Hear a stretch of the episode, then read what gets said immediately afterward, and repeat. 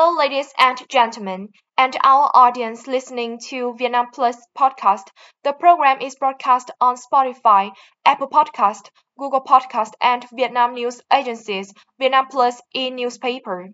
Ladies and gentlemen, gender-based violence, especially violence against women and girls, has been and is a persistent problem in many countries around the world, including Vietnam.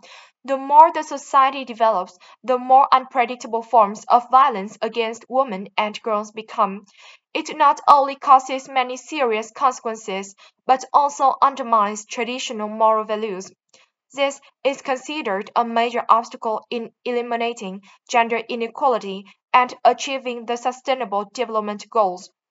From November the 15th to December the 15th, the Ministry of Labor, Invalid and Social Affairs coordinated with United Nations agencies to launch the Action Month for Gender Equality. This year, the theme of the Action Month is ensuring social security, empowering and creating opportunities for women and girls to achieve gender equality and eliminate violence against women and girls.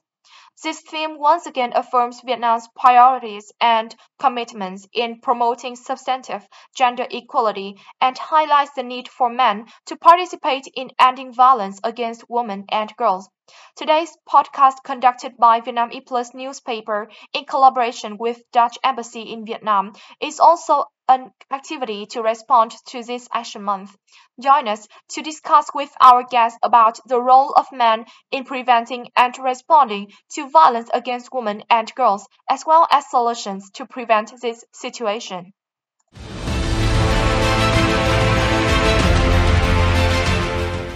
To discuss our topic today, we have invited guests who have been doing meaningful activities in preventing and coping with violence against women and girls. First, I would like to introduce Ms. Nguyễn Vân Anh, Director of the Center for Studies and Applied Sciences in Gender, Family, Women, and Adolescents, CSAGA. Attending our program, we also have actor Huang Tùng, the one who has cooperated with CSAGA in film projects on the topic of violence against women. He took on the role of a violent man in the short film Don't Be Silent, recently produced by CSAGA. He also participated in a play on this subject and took on the role of a violent man. In this play, he worked directly with victims of gender-based violence. Thank you for taking your time to attend Vietnam Plus program today.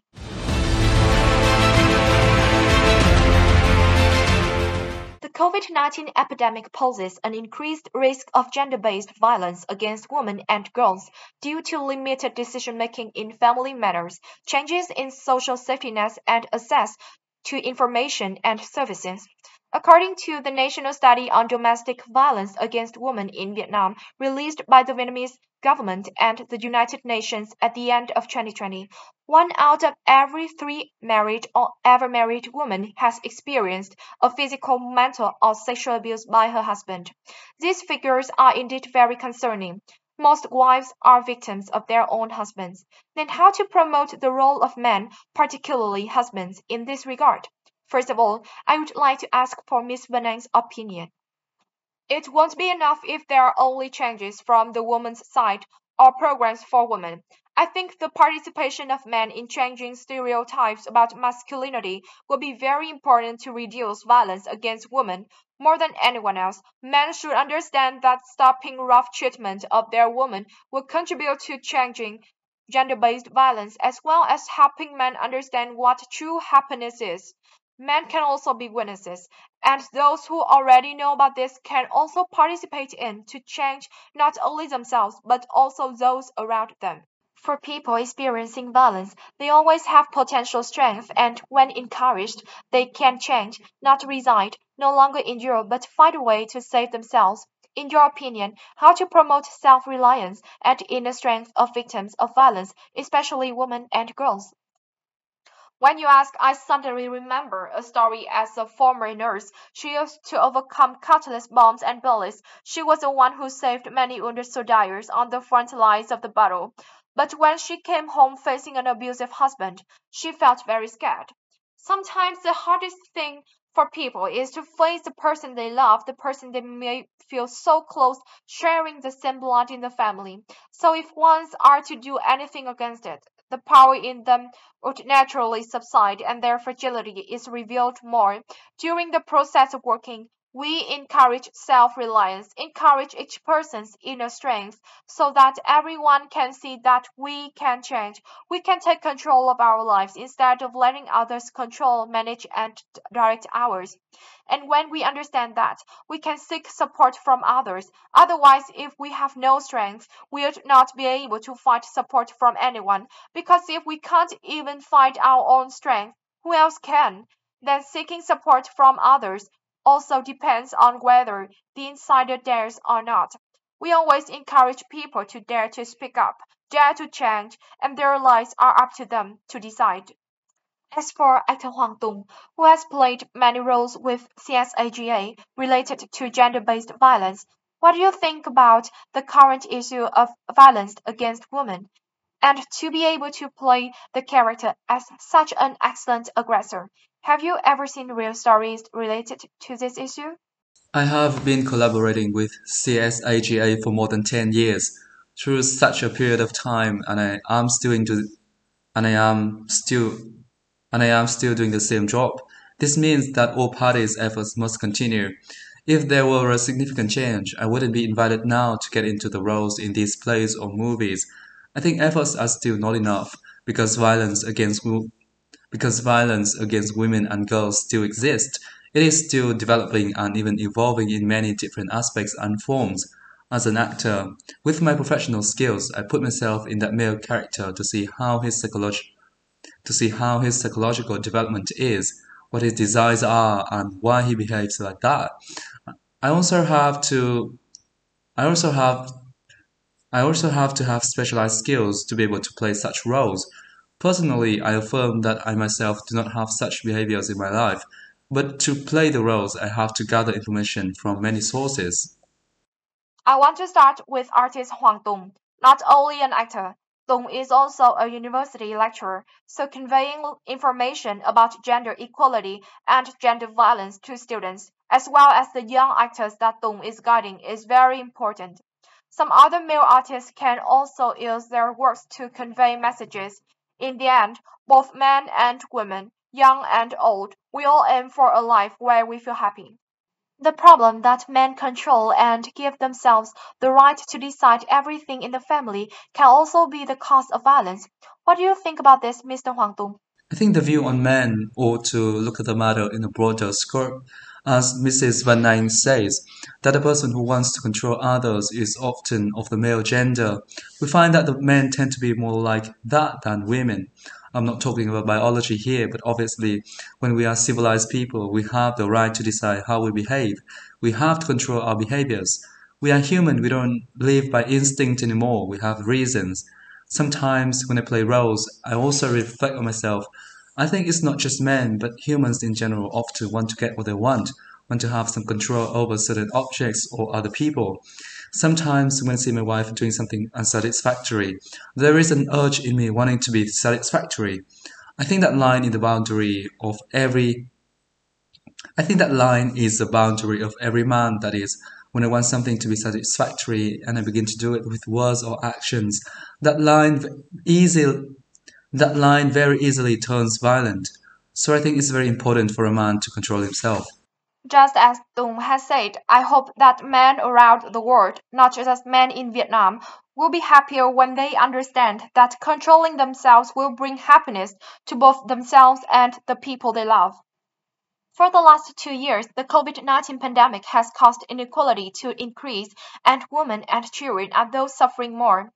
The pandemic and social distancing will make it more difficult to implement solutions to prevent and reduce violence against women and children. As someone with many years working on gender equality, in your opinion, Ms. Van in the context of the pandemic, what solutions should we have to prevent and move towards ending violence against women and girls?